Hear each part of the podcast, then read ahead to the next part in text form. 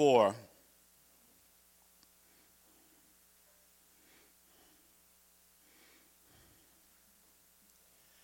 Philippians chapter 4, when I begin putting this message together,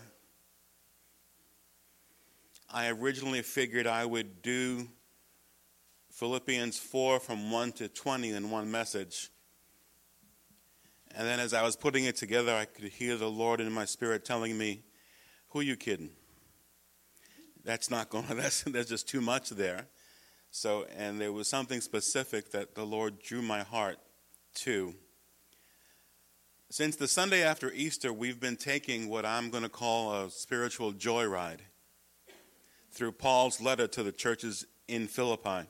We've talked about the joy we experience when we come together and being together, that we can encourage one another of like faith. We talked about maintaining our joy through difficult challenges and situations, as this letter is written by Paul while he's in prison. We talked about the joy of that we experience when we come together and have the same mind that was in Jesus and that he had in being humble. We talked about the joy so far of that we experience, something that this world doesn't seem to understand, but there is joy in obedience. There is a joy in obeying the commands of God that can only be known by obeying his word and his ways. Then we talked about the joy of truly knowing Him.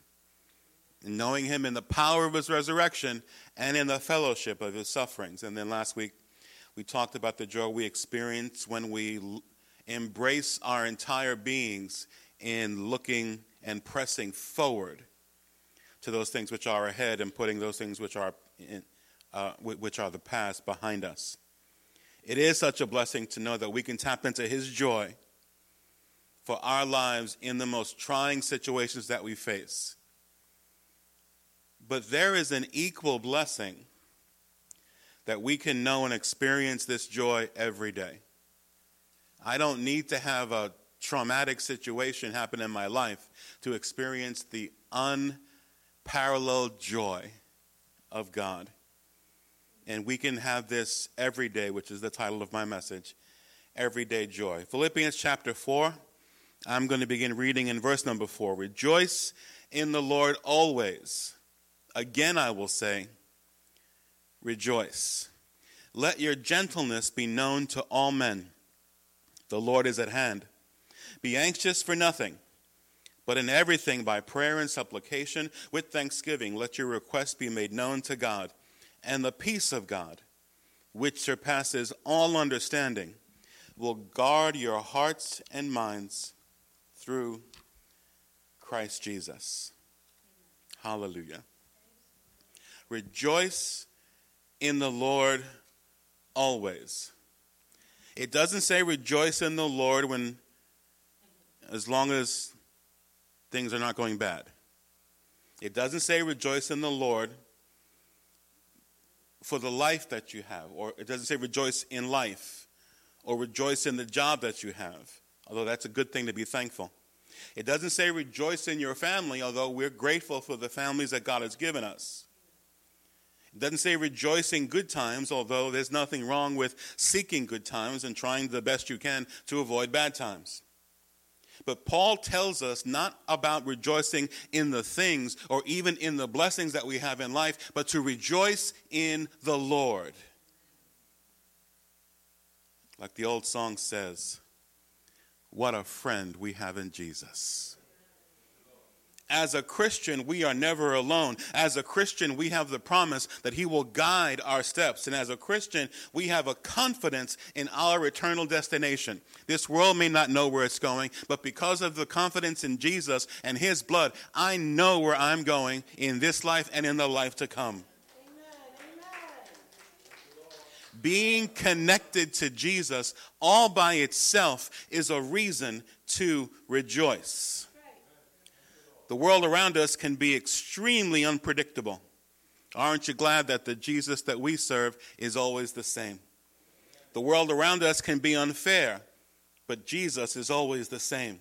The world around us can be confusing, as it is also confused. But Jesus is always the same. He always loves you, He always cares for you, and He always wants that closer relationship with you. Because of Jesus, we always have a reason to rejoice. Now, that doesn't mean there won't be rainy days.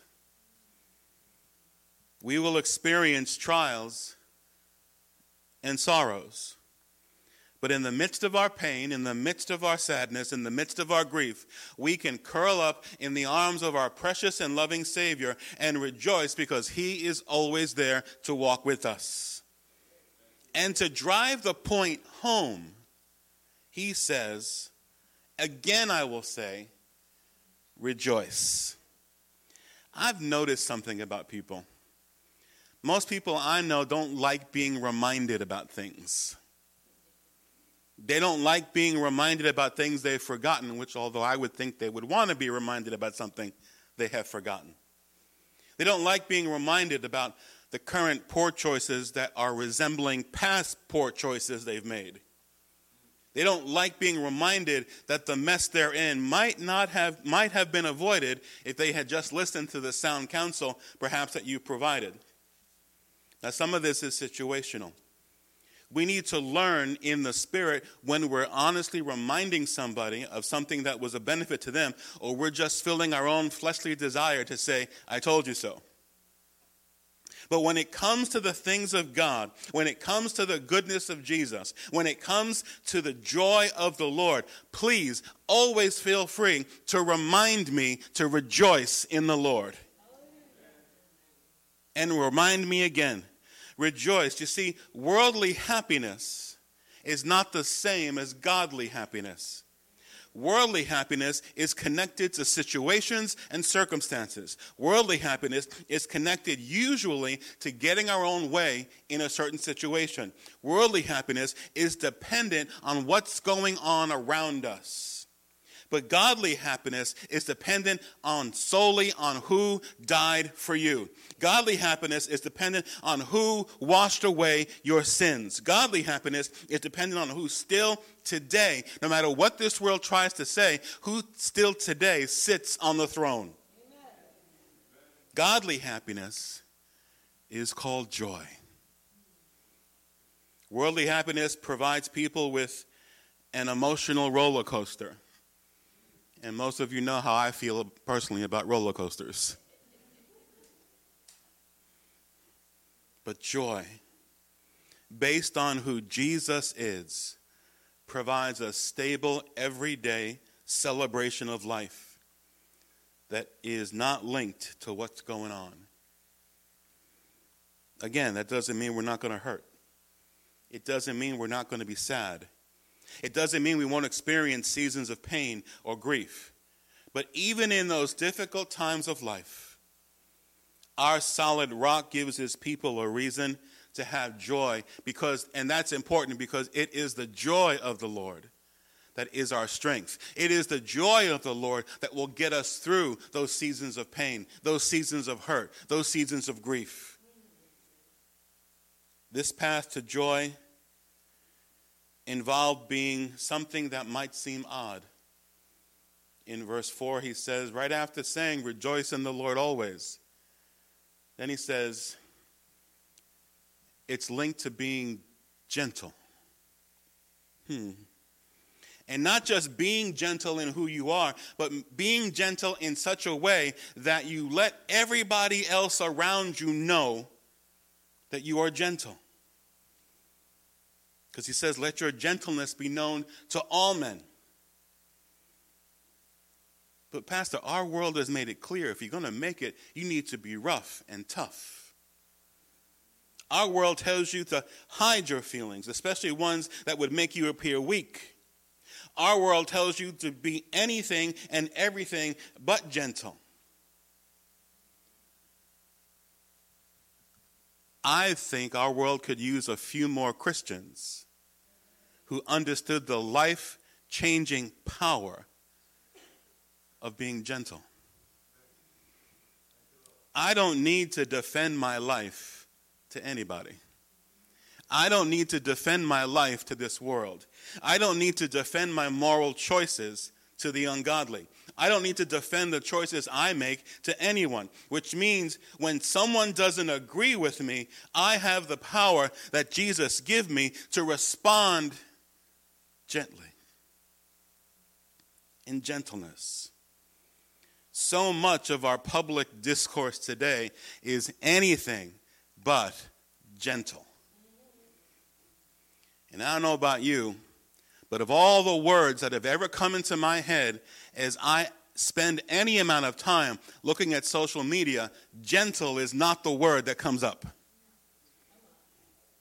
And why do we need to be gentle? Because Paul says the Lord is at hand, or basically, the Lord is near. Do we truly realize that the Lord is near? He is closer than a brother. He is closer than a friend. Do we understand that He walks with us each and every day? Do we understand His abiding presence is a calm in any storm? But since His presence is there, I don't need to be uptight with other people because my Lord is near. I don't need to be upset or stressed when life hands me all kinds of things because my Lord is near. God was trying to get this across to the people of Israel from the very beginning. Genesis chapter 15, verse number 1, when God is speaking to then Abram, after these things, the word of the Lord came to Abram in a vision, saying, Do not be afraid, I am your shield, your exceedingly great reward. Deuteronomy 31, chapter 31, verse 8. And the Lord he is the one who goes before you. He will be with you. He will not leave you nor forsake you. Do not fear or be dismayed. Joshua chapter 1, as he's telling Joshua about this new responsibility he has now that Moses has died. Have I not commanded you? Be strong and of good courage. Do not be afraid, nor be dismayed, for the Lord your God is with you wherever you go. Church, we have a reason and a justification for the peace that we can have in Jesus. And in Hebrews 13, chapter five, uh, 13, verse 5, let your conduct be without covetousness. Be content with such things as you have, for he himself said, I will never leave you, nor forsake you. The, and the Lord's closeness to me gives me peace. The Lord's closeness to me gives me confidence. The Lord's closeness to me gives me clarity of mind. And the Lord's closeness to me gives me the power to be gentle with others. But in that's in looking at the Lord as near in one context. I've heard people, although I'm not sure where they go with it, but they look at the Lord as near as an end time type of context. Okay, I'll go there. I've heard many Christians, because of the various things that have gone on in our world in the past 13, 14 months, say that the signs are everywhere and that the Lord's return is near. They declare that the end is soon, that the Lord's return is, is imminent. And I'm not disagreeing with anyone on this. But if we truly believed the Lord's return was soon, it just seems to me that we'd behave differently. It seems to me, by looking at the scriptures, we'd be, as we saw his return coming more closely, we'd be more loving, we'd be more caring, we'd be more kind. And looking at this passage in Philippians, we'd be more gentle. Because I believe his return could be soon, I will be gentle to all. Believing that his return is soon, making you more agitated and angry at people, doesn't, I don't find that in the Bible. Because I believe his return is soon. I will rejoice. Because, like the old church hymn, what a day that will be when my Jesus I shall see. So, this everyday joy, how do we get there? And this is where Paul goes off the rails. He was doing really good up until this point. Verse number six Be anxious for nothing. But in everything by prayer and supplication with thanksgiving, let your requests be made known to God. And the peace of God, which surpasses all understanding, will guard your hearts and minds through Christ Jesus. Be anxious for nothing. Or some translations might say, don't worry about anything. You see, most people, even Christians, don't ever get to the but in everything part. They stop at the be anxious for nothing. They can't get past the first four words of verse 6.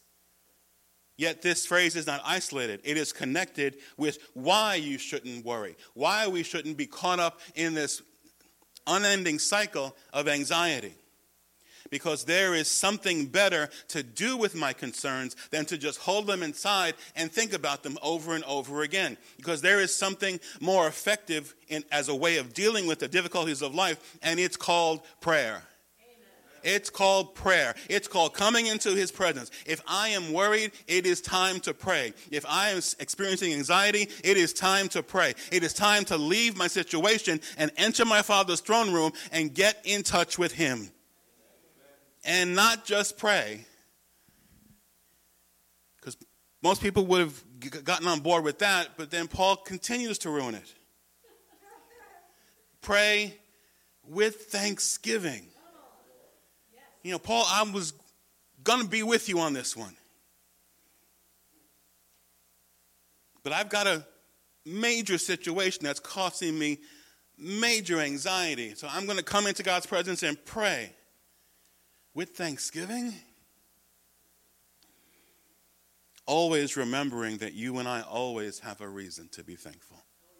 Always. If for no other reason, the privilege to come into his presence. This isn't about being thankful for the present situation that you're in. This isn't about being thankful for the things that are happening around you. This isn't about being thankful for the way people are treating you. It's about being thankful that when something in life happens that raises this anxiety, that raises this actually rather normal human reaction to worry, that we can do something superhuman. We can go to God in prayer. I look at it this way if I'm feeling the anxiety, and I'm feeling the worry rise, that's a call from God. Time to pray. It's time to pray. I need to pray. We can always be thankful for what, Pastor? Well, how about that Jesus is Lord? I can always be thankful that the Lord of this, uh, of this universe is not any earthly power. Jesus is Lord. I can always be thankful that no matter what I go through and no matter what I experience, He sticks closer than anyone. And we can always be thankful that He can be trusted. So Paul says, be, th- be anxious for nothing, but in everything with prayer and thanksgiving, let your requests be known to God and all your problems will go away. No, that's not what it says. If that's what it said, and that's what it promised, and that's what it delivered, there would need be no need for evangelism. Everybody would just run to the throne. Let your request be known to God, and all will turn out just as you wanted it to. It doesn't say that either. Let your requests be made known to God and his peace, which makes no sense. Now, think about that with me. I mean, just really think about what Paul is saying. You're in a place of anxiety, you're in a place of worry, and you really, what's on your mind? Let's be honest. Jesus, make this go away. I don't want the thing that's causing me the anxiety to continue. I don't want that to be a part of what we're doing. So we go to, and that, that's a normal prayer. That's a normal response. So we go to God in prayer and we say, Lord, I need your help here. I need you to move here. I need deliverance here. And He gives us peace.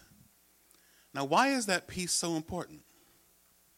Well, why would I need the peace if the problem had gone away. He's basically saying, come to God in prayer with your anxieties, And what you're going to get first is a peace while the problem remains. Hmm. But it'll make no sense. Anyone ever question you? Why are you happy? Anyone ever say, How can you be peaceful in this situation? They look at your life and they say, Your life is falling apart. Well, I didn't, I didn't look at it that way, but okay, thank you for reminding me. How can you have peace? How can you find joy? How can you be stable? How can you smile? Because I have Jesus. And I have a place to take this life that is falling apart. Let your requests be known to God and his peace, which, makes, which will make no sense to anyone else. And let's be honest, at times it probably won't even make sense to you and me. Will become, and he makes it a defense. Basically, Paul is saying that this peace will become a sentry or soldiers to guard two places your heart and your mind, to guard your emotional well being and your mental well being. Aren't you glad that God cares about both?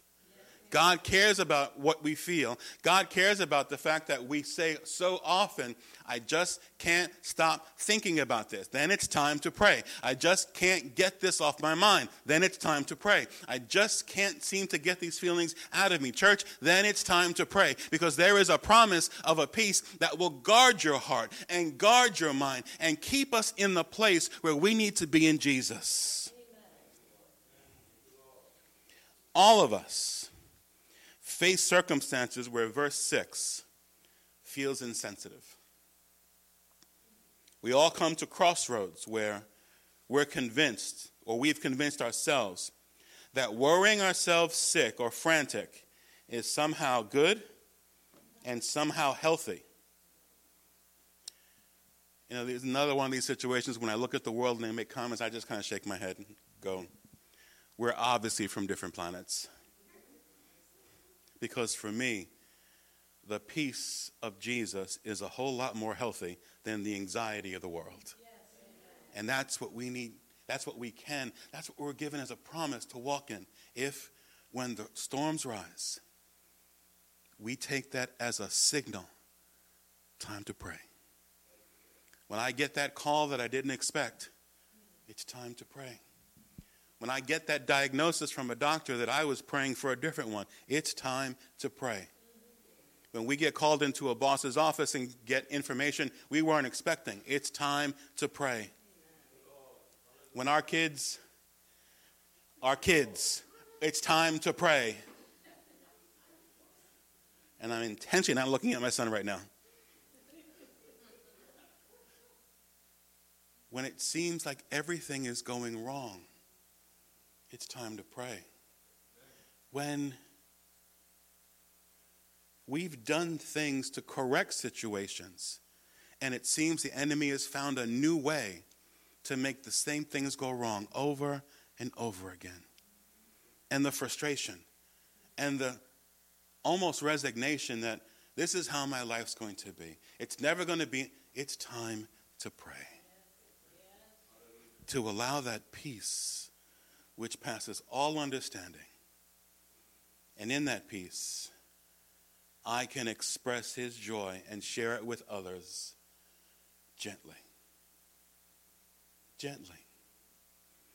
Almost every image we see in the New Testament, with the distinct difference of Jesus turning out the money changers, almost every interaction we have of him documented gives the, the impression of him being gentle, even when he's telling somebody the truth. Rejoice in the Lord always. Oh, forgive me for being redundant, but I'm going to say it again. Church, rejoice. Your God is near, He is present, He is not far away. No matter what it looks like is happening. No matter what problem that you thought was going to be solved now and it's gotten postponed, no matter what delays come up in any situation, our God is near. and it's a reason to rejoice. i am someone I don't ever want to be insensitive to anyone, whether I agree with you or not on life choices. Because God has dealt with me in a lot of situations, and although He's always dealt with me directly, He's always dealt with me gently. I've got a God who is gentle. We serve a Savior who is gentle and loving and caring. He pulls no punches. We think about him with the woman who was caught in the act of adultery. He wasn't necessarily uh, uh, spewing anger at the crowd, he just told them the truth. Let one of you that's without sin go ahead and throw a stone. And they walked away. Then he looks at her. He said, Where are your accusers? She says, They're gone. He says, And I'm not going to accuse you either. So rise. He gave her the power to do what that last song we sang to rise. He didn't end it there. He said, Oh, by the way, don't do this again. Don't do this again. Be sin no more. Don't, don't do the don't make me have to come back here. But those were the words from a loving, gentle Savior. I've one I've never been one that has much experience in expressing anger. And it just seems to me that so many people today are fine tuning their ability to express anger. Now, some of it might be because of situations that have gone on for a long time, but ultimately, when the joy of the Lord becomes a part of who you are, there's going to be an aspect of you that is gentle because the Lord is near. But this person is still not treating me right, but this Savior is near. But this person is getting away with something, but this Savior is near. But that situation hasn't been corrected, but my Savior is near. And I can rejoice. When we think about the situation that Jesus faced in the trial before his crucifixion, I don't know about you, but hearing some of the things they were saying to him, I might have had a whole lot to say. I might have unloaded on them. He stayed quiet through just about all of it. And then he died for you and me. But she also, he also died for them. The ones who were accusing him, the ones who were shouting at him, the ones who were spitting on him, the ones who were nailing him to a cross. He died for them. And his first words are, Father, forgive them because they don't know what they're doing. Is there any, demonstra- any greater demonstration of the power of being gentle than being able to forgive someone in the midst of their transgression against you. Rejoice in the Lord always. We serve an amazing God. We serve an amazing Savior. And we celebrate that whole scene by sharing in the Lord's Supper. The Bible says as we approach his table, we should examine ourselves. So let's take a moment before we engage in Holy Communion to examine yourself. Let's pray.